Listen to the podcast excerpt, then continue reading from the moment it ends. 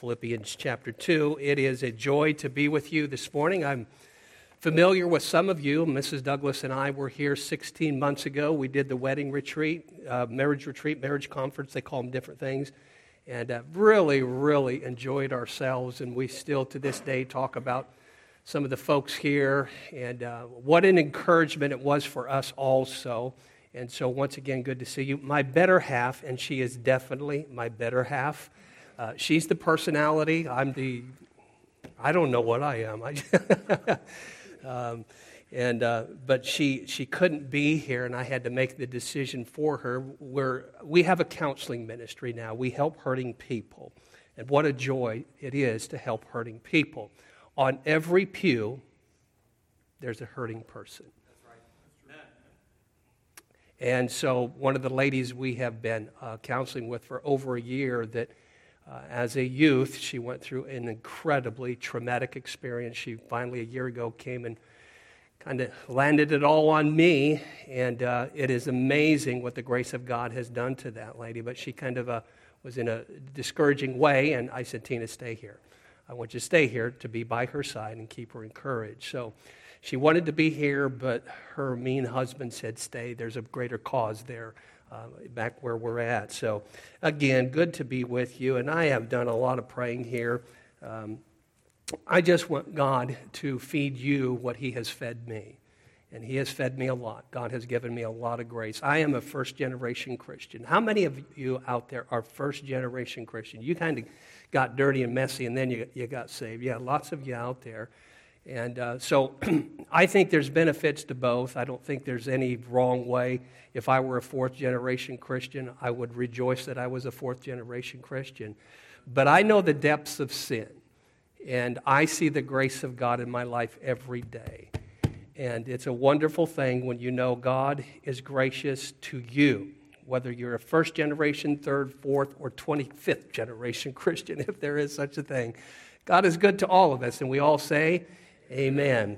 Philippians chapter 4, by the way, I was uh, looking through your bulletin, and I'm so glad you used that picture, whoever it was, because you get to see four out of my five grandchildren. Aren't they precious? Yes, you, I agree. I agree. They're just totally precious. Um, and then the sixth one is on its way. How many grandparents do we have? Would you raise your hand? Aren't grandchildren just incredibly awesome? And uh, if I would have known that, you certainly have heard this before, if I would have known they were so great, I would have went straight to grandchildren and then had children later. So, hmm, think that one through. And then I was reminded also why I like your pastor so much. Uh, we go back a long ways, and uh, we were in college together in the same ministry. And uh, we're both Army veterans, and so we had a camaraderie there. But I was looking at the announcements, and it says Conceal Carry Class, March 6th. Praise God. Isn't that? That is so cool to come to a church and also have a concealed carry class. I like that. Excuse me, my, my weapon is in the way here. I got. All right.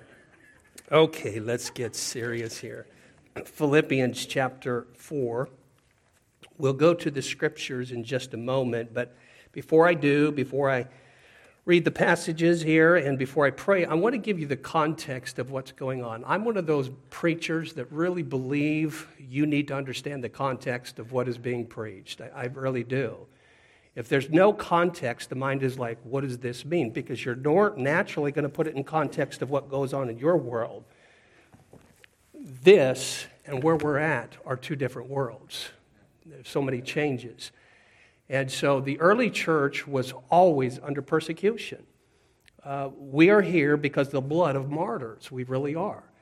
Now, I'm just talking about humanly speaking, you know, but it, it's, it was difficult to be a Christian at that time. Great persecution, uh, ruthless uh, rulers that hated Christians. And so our forefathers were fed to lions, our forefathers were burned at the stake, our forefathers, well, just read the book of Foxe's Books of Martyrs, and you'll, you'll learn all about how our forefathers uh, paid their, the price in blood so that uh, to sustain that faith seed. So the early church was experiencing persecution. Now, if you're thinking, yeah, Brother Douglas, we're experiencing persecution at this time, I'm just going to shake my head and say, no, we're not. We're really not. It's not where, what we used to be. and we're fearful of losing our freedoms, which little by little, the control of speech, we see it all. We know what's going on. But I also see the signs of the end time. Don't be afraid. That's a wonderful, glorious thing. It really is. We'll soon see Jesus. Whether it's in our lifetime, I don't know, but I believe it's in the 11th hour. It was written by Paul, who was in prison, and so that's, uh, that is a story in its own. There are no doctrinal corrections. Paul is not setting anybody straight here. The truth is, he's appealing to their heart and trying to encourage him. You know, we all have family members or brothers and sisters in Christ that we know very well, and they will have their down days. We all have our down days. And what do we do? If we genuinely, genuinely care about them, we reach out to them and we encourage them. And that needs to happen. We need to have a revival in all of our churches with that. So there are five different subjects that are addressed, but one of the bigger subjects is unity. Unity. I mean, when there are difficult times, it's not time to scatter, it's time to unify. And this is what the church was doing. They were scattering, they were going back to Judaism and well, let's just go back to the old way. It was easier that way. Nobody persecuted us, everybody accepted us, and it's what I grew up with, and it's what I know. And now we have Christianity, and look what my life is going on in my life. And so they were just becoming very fearful. And Paul's call to unity is found here in Philippians chapter 4 and Philippians chapter 2. Now let's start with Philippians chapter 4. Now let's start with 2, chapter 2. And I'm going to take time to break down what God is communicating to us here through the Apostle Paul. And I do believe that each of us ought to get into the habit when we read our Bibles or when we come to church of praying a prayer God, help me to understand what you're communicating to me. Now, we do it all the time in human behavior. We, we have a common language, it's called the English language. Now, the truth is, every time somebody speaks to me, I'm listening and I'm processing to understand. But isn't it amazing when any spiritual matter is communicated to us, we seem to not care? We should care. God, I pray you'll help me to understand what you're communicating to me. I pray that prayer often, nearly every morning when I open God's Word. And I'm going to ask you when I pray that you ask God to help you to understand what God is communicating to you. In verse number one of chapter two, it says, If there, if there be therefore any consolation, I'm going to change that word just a little bit. No, I'm not changing God's word, but for you to understand exhortation. He exhorts us there. If there be therefore any exhortation or consolation in Christ, if any comfort of love, if any fellowship of the Spirit, if any bowels, now that would be the same word we use as the heart, it was the bowels at that time. Uh, he stole my bowels, is what they would say. Or she or he or my grandchild stole my heart. It's just a, a different culture at that time. And then it says, and mercies, fulfill ye my, my joy, that ye be like minded having the same love, being of one accord, of one mind. Now, again, I'm going to remind us here who is he speaking to? Frightened Christians. Literally, in some cases, frightened for their life because you could be killed for being a Christian. You could lose your job. You could be ostracized from your family. Put yourself there. We are in the comforts of a beautiful church. We are in the comforts of the greatest nation on the face of the earth. It still is. It is swaying a little bit and it's going through a difficult time, but we still are the greatest nation on this earth. And so transfer your mind to what they were going through. Verse number three, it says, Let nothing be done through strife or vainglory, but in lowliness of mind let each esteem other better than themselves. Now, Paul isn't grabbing this out of the sky. He understands, and God understands human behavior. We are proud people. I don't know of anybody that is humble 100% of the time. I want to be humble, but you know what? Proud, proudful, prideful things come out of my mouth at times. It's like, I don't like that. It's our DNA. So he's reminding them the first step to unity is humility. Don't forget that. Because if it's all about you, that, that's what pride causes, you're not going to unify. Look not every man on his own things, but every man on the things of other. That's our natural inborn selfishness. We're all about us. But if we looked around and we could understand what was going on in the hearts of every person here, we would be more concerned for the brothers and sisters in Christ in front of us, behind us, to the left, to the right of us. The truth is, I'll say it again, there are people this morning in this congregation that are hurting people. There are hurting wives that remain quiet. There are suffering husbands that remain quiet because we men don't want to give up our man card by saying, I'm hurting. There are teenagers that are hurting. There are elderly people are hurting. They're everywhere. If you say this morning, Brother Douglas, I am A OK, that's fine, that's good, but your time is coming. Life is very much a roller coaster. We will have the good days and we will have the bad days. And Ecclesiastes chapter 7 tells us that. He says, Don't look in the former days and say, What happened to the good old days?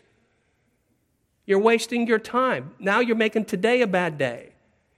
And so, again, he, he makes it very clear and it's communicated very eloquently and very powerfully. Look, not every man on his own things, but every man also on the things of the other. That means me, as the guest speaker, I need to think about this man, gentleman right here and think, wonder what's going on in his heart. What are his heartaches? This dear couple right here, how are they doing? What heartaches have they experienced? This couple over here, very saintly, very mature couple, I'm certain that they have hurt sometime in their life. We've got to think about other people. So, again, the big context is here a call to unity.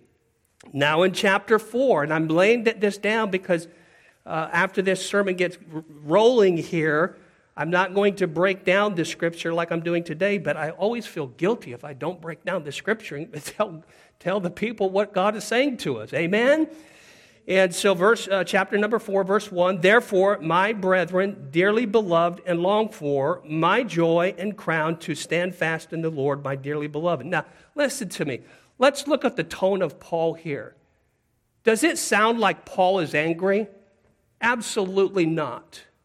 Does it sound like Paul is uncaring towards the people there at Philippi, the church at Philippi? Absolutely, my dearly beloved, my crown of joy. Because I've heard people say in the next verse here that he really called these two ladies out.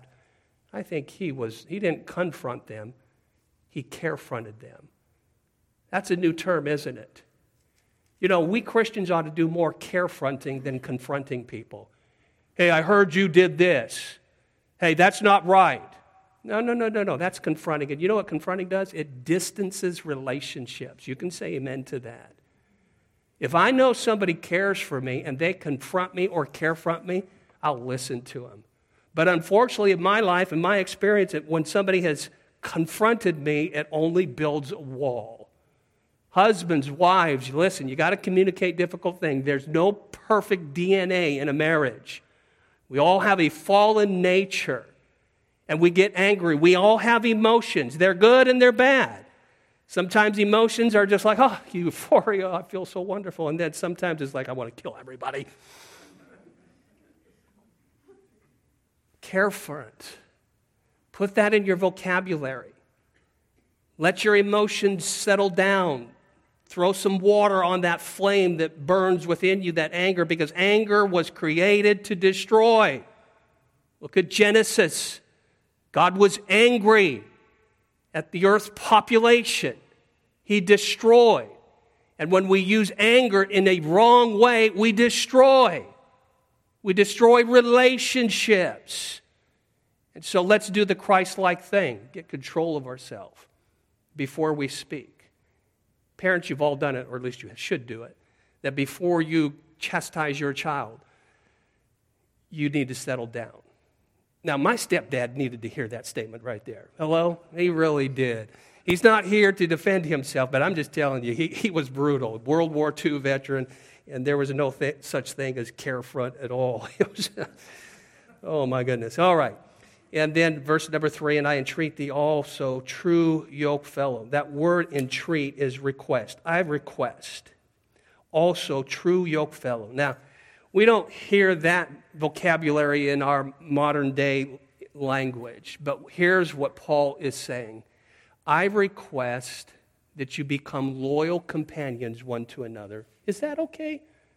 Wouldn't it be wonderful if this entire congregation, if every church had loyal companionship? And going back to chapter 2, if they cared about other people as much as they cared about themselves, what a powerful church. Hello? And this is what Paul is addressing to the church there at Philippi. Um, and uh, true yoke fellow, help those women which labored with me in the gospel, with Clement also, and with all my fellow laborers whose names are in the book of life. Rejoice in the Lord always. And again, I say rejoice. Backing up to verse 2, the two ladies are Euodias and Syntyche. Syntyche. And um, uh, they were not getting along. It is a common thing for people not to get along. Amen? All you married couples say amen. That's right. Even though you love each other, it, it can be difficult at times. And so he is very kindly carefronting them to say, Get along, girls. A few months back, I was preaching out west in a city out west, and uh, when they called to invite me for the service, uh, for the meeting, they said, Brother Douglas, before you, and, before you accept this, I just want to let you know we're having some problems in our church. Our pastor recently resigned, and there are two ladies, they're very strong willed ladies, and they're going at it. They're just butting heads, and it's really causing a lot of problems. I said, okay, I'll take that to my prayer closet and I'll consider, but I'll come out for anything else just to be an encouragement to you. So I got out there, greeted the people, and um, by the end of the church service, I knew at least one of the women that he was talking about. Nobody had to point them out. Maybe the other one was absent or left the church, I'm not sure, but there definitely was a lady, a Martha style lady. I mean, she had three young men gathered around and she was calling out the plays and the bossing out the barking, the bar, all the uh, everything that she had to do. And it's like, okay, there she is. So, but folks, listen to me. We got to be careful. And Paul carefully carefronted them, and then he called for all of them to true yoke fellow.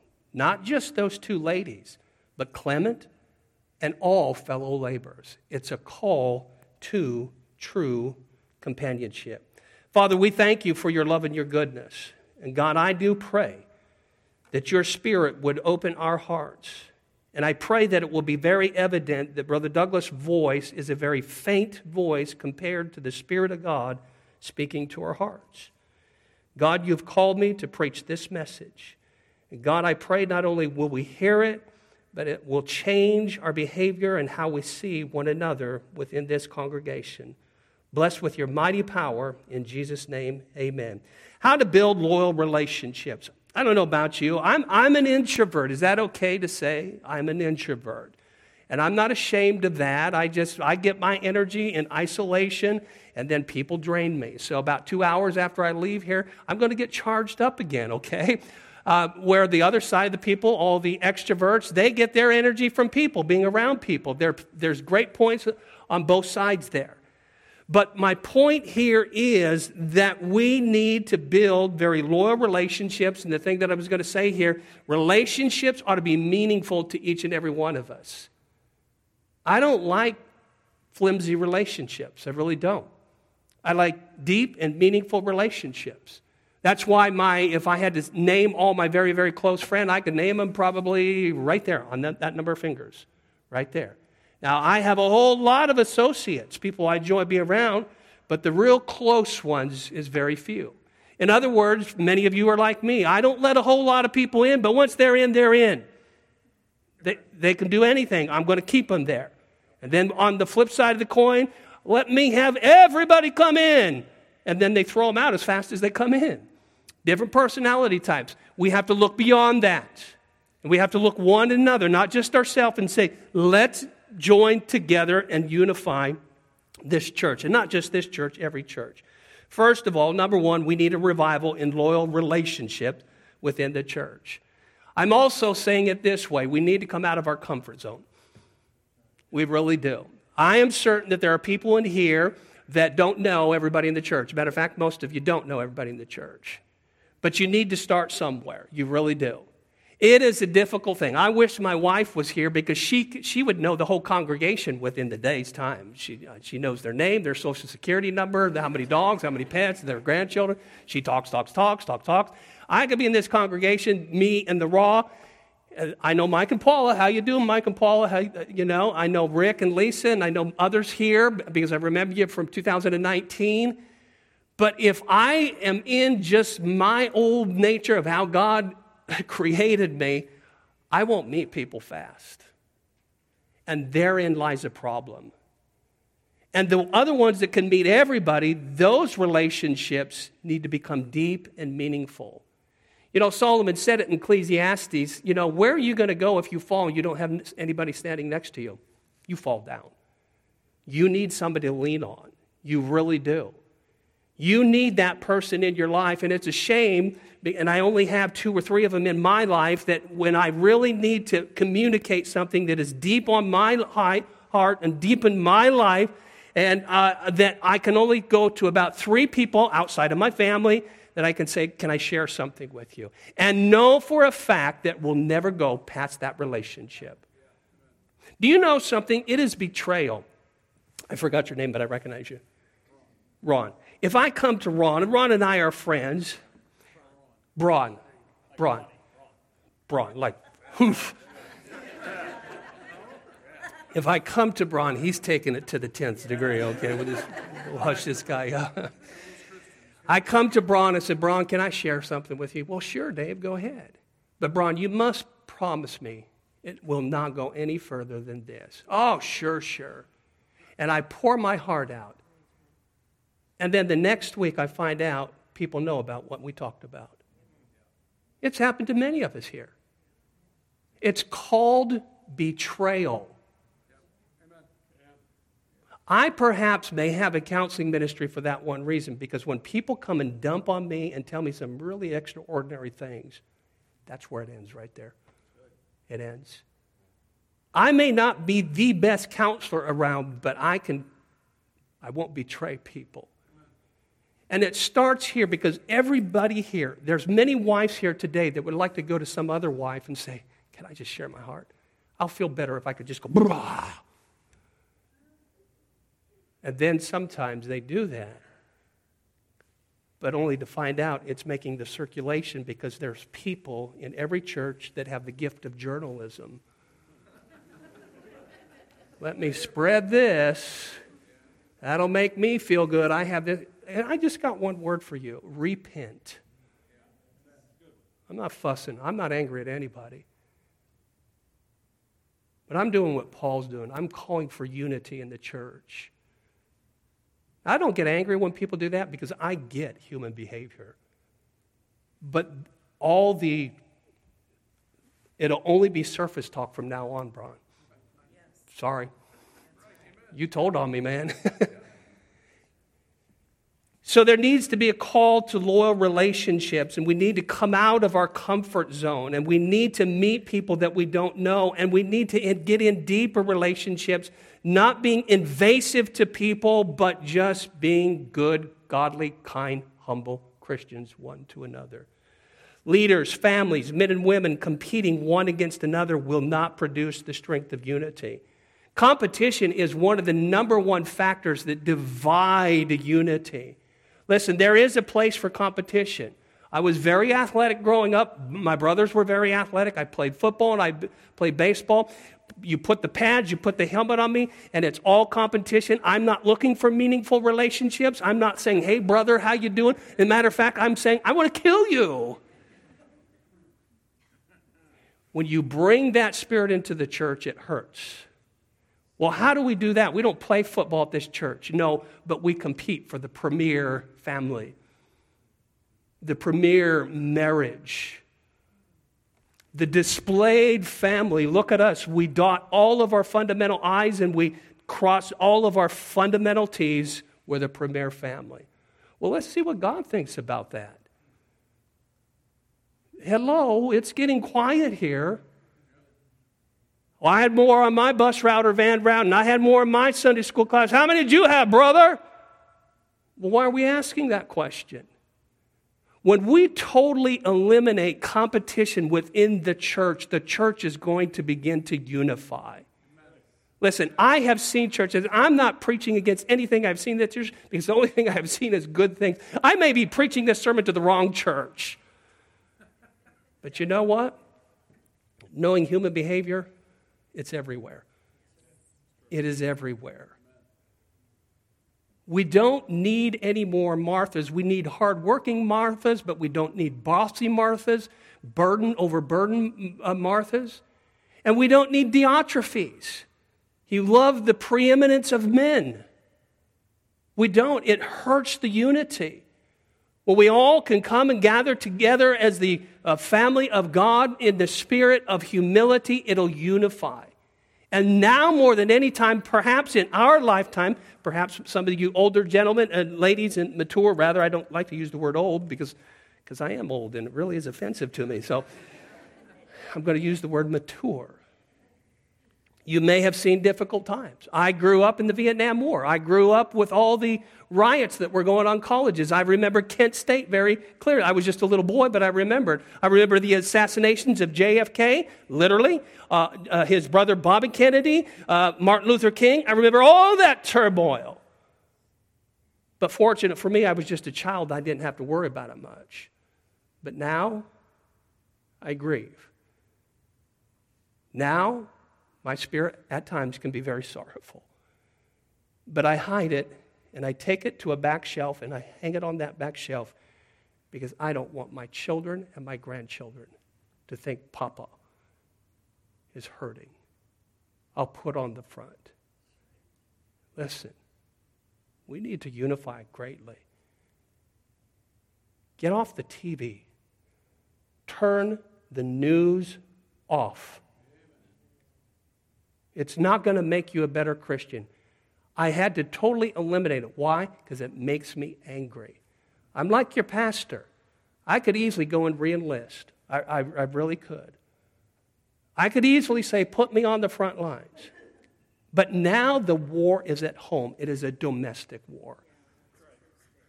All right, I'm going to stop discouraging you now, but I'm trying to convince you there needs to be unity. Let's talk about the unhealthy fruits of a competitive spirit. First of all, we make self centered choices that grieves instead of encourages others. And this is what Paul was saying in Philippians chapter 2. I believe it was verse 3. Don't make a choice based upon what you want, but how about your family members? How about the church members? In other words, consider other people. Next, the love and compassion of Christ is dim. I'm going to tell you exactly what really makes the, the uh, Christ really shine. It's humble Christians. It is grateful Christians. It is obedient Christians. And all three are ingredients of being aware of God's grace. Because when we become aware of the goodness of God and His grace that is bestowed upon us, number one, it will humble us. Number two, it will make us grateful. Number three, it will make us obedient. How could I not serve a Heavenly Father that has been so good to me? You know, um, on this point here, um, during the Vietnam War, some veterans are out here, you like this story. But we really do need to show the compassion of Christ. They knew, the snipers knew, that if they wounded an American soldier, they could get a greater body count by wounding him than they could by killing him. You know why? Because the compassion of the American soldiers would come and rescue him, and they were all targets. I'll be a target for Christ. If Satan wants to target me because I'm compassionate on people and I'm concerned about their welfare instead of my welfare, go ahead. Put a bullet in me, the de- devil. And this is the spirit that every church needs. Sometimes we need to sacrifice our pleasure and our comfort because somebody is hurting and they may be sitting right next to you. Next, the unhealthy fruits of a competitive spirit is we begin to see others as obstacles instead of opportunities. Unfortunately, I've been in churches that are very much like this. Not a whole lot different from the secular world. You know, some of you work out in the secular world and it's a rat race. I've been there before. We'll do everything. I've counseled with people who say they'll lie about me. We're talking about their secular company. They'll do they'll cheat, they'll steal things from me. It's absurd what goes on out there. And when that philosophy and behavior is brought into the church, people come and then they go. They go when they see it because that's what the world offers. But here, it ought to be come to worship the Lord Jesus Christ.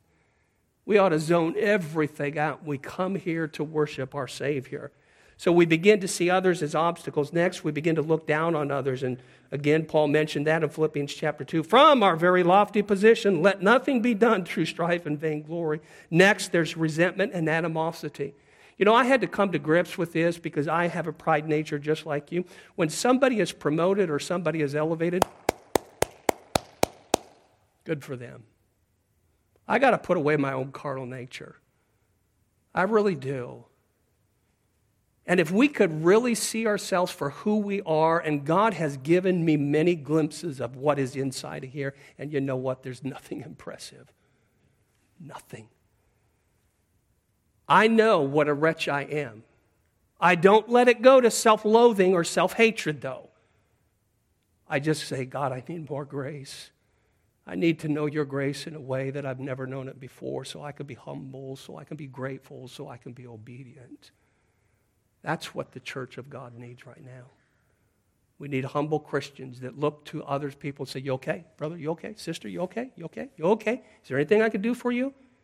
Think about our saintly people who can't come to church anymore. Certainly, knowing you're a pastor, you have a ministry for those people. What about for the person who's been coming to church but they don't go? Well, man, they, they left us, man. We'll find out why. Maybe you can hear an ear. And I promise you, they're going to be critical. They're going to be one or two things. They're going to be tight lipped or they're going to be critical. But perhaps if someone shows them the love of Christ, folks, I am telling you, I do what I'm preaching right now. Talk to me, get it all out. Vomit on me if you have to vomit on me. All they need is one person to reach out and help them. As I say it in my counseling office, you're lost in the deep, dark woods, and I'm going to grab you by the hand. I have a compass, I have a GPS, I have a map, and I'm going to lead you out of these deep, dark woods. There's all kinds of people that need led out of the deep, dark woods. Next thing is this we forget about God's blessings by building our own Tower of Babel. That's self explanation. Again, we can't be about us, us, us, me, me, me. Number two, the Great Commission must not become the great competition. Oops, did I just say that? I said it.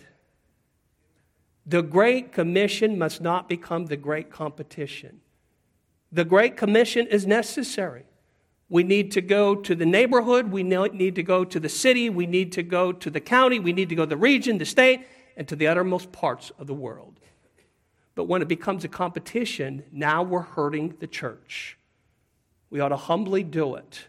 And again, unfortunately, I have seen this before where we hurt each other fulfilling the Great Commission. It is not the great competition.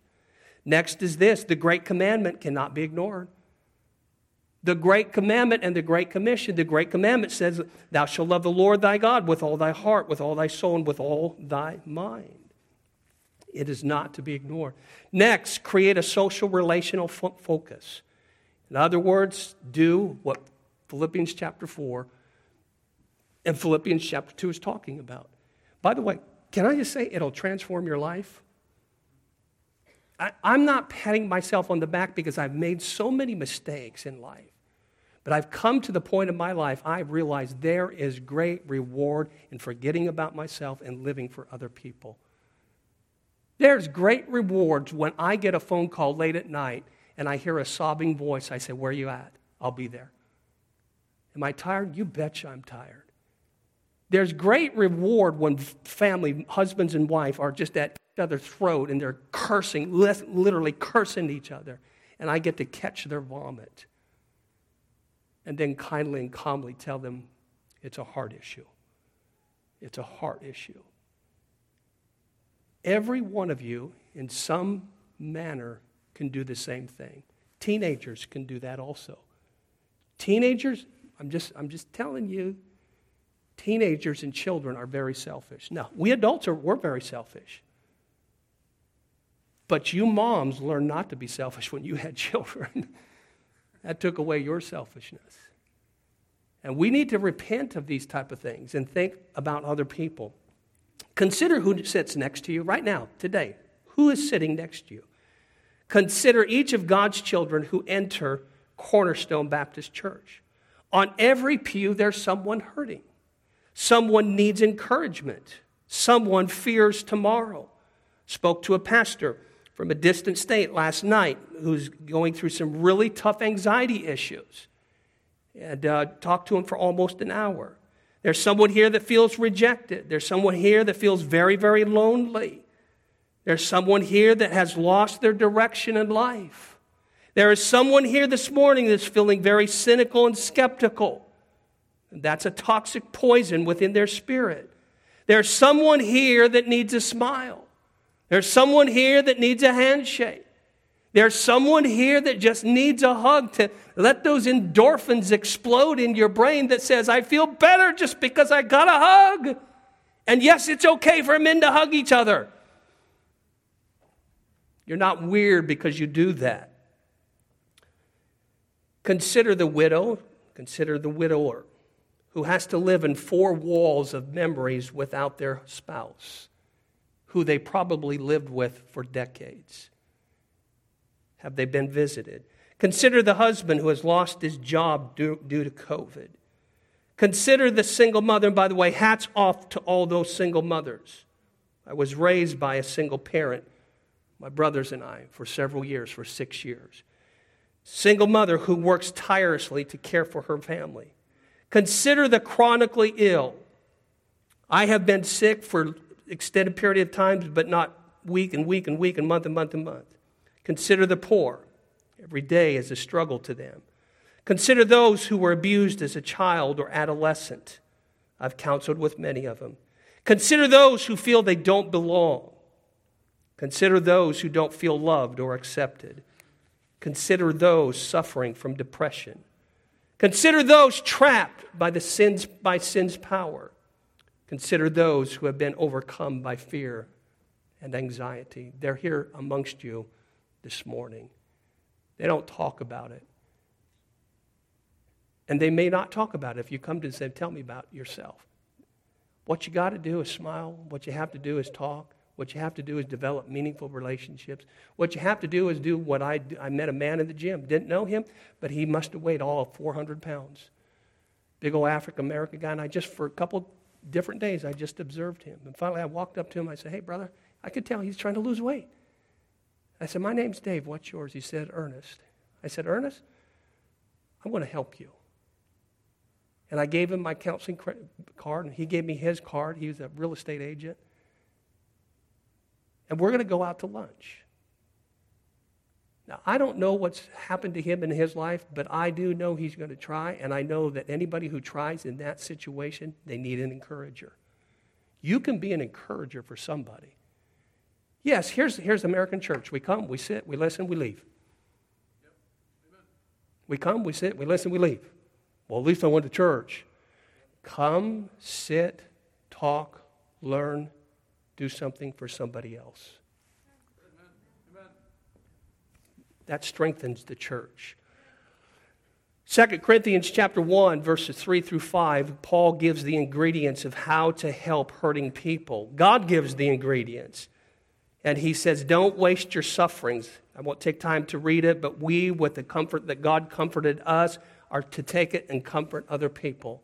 I've been through a lot in my life, and this is why I can comfort so many people because I've been there. I know what it's like uh, in, to be in a divorce home.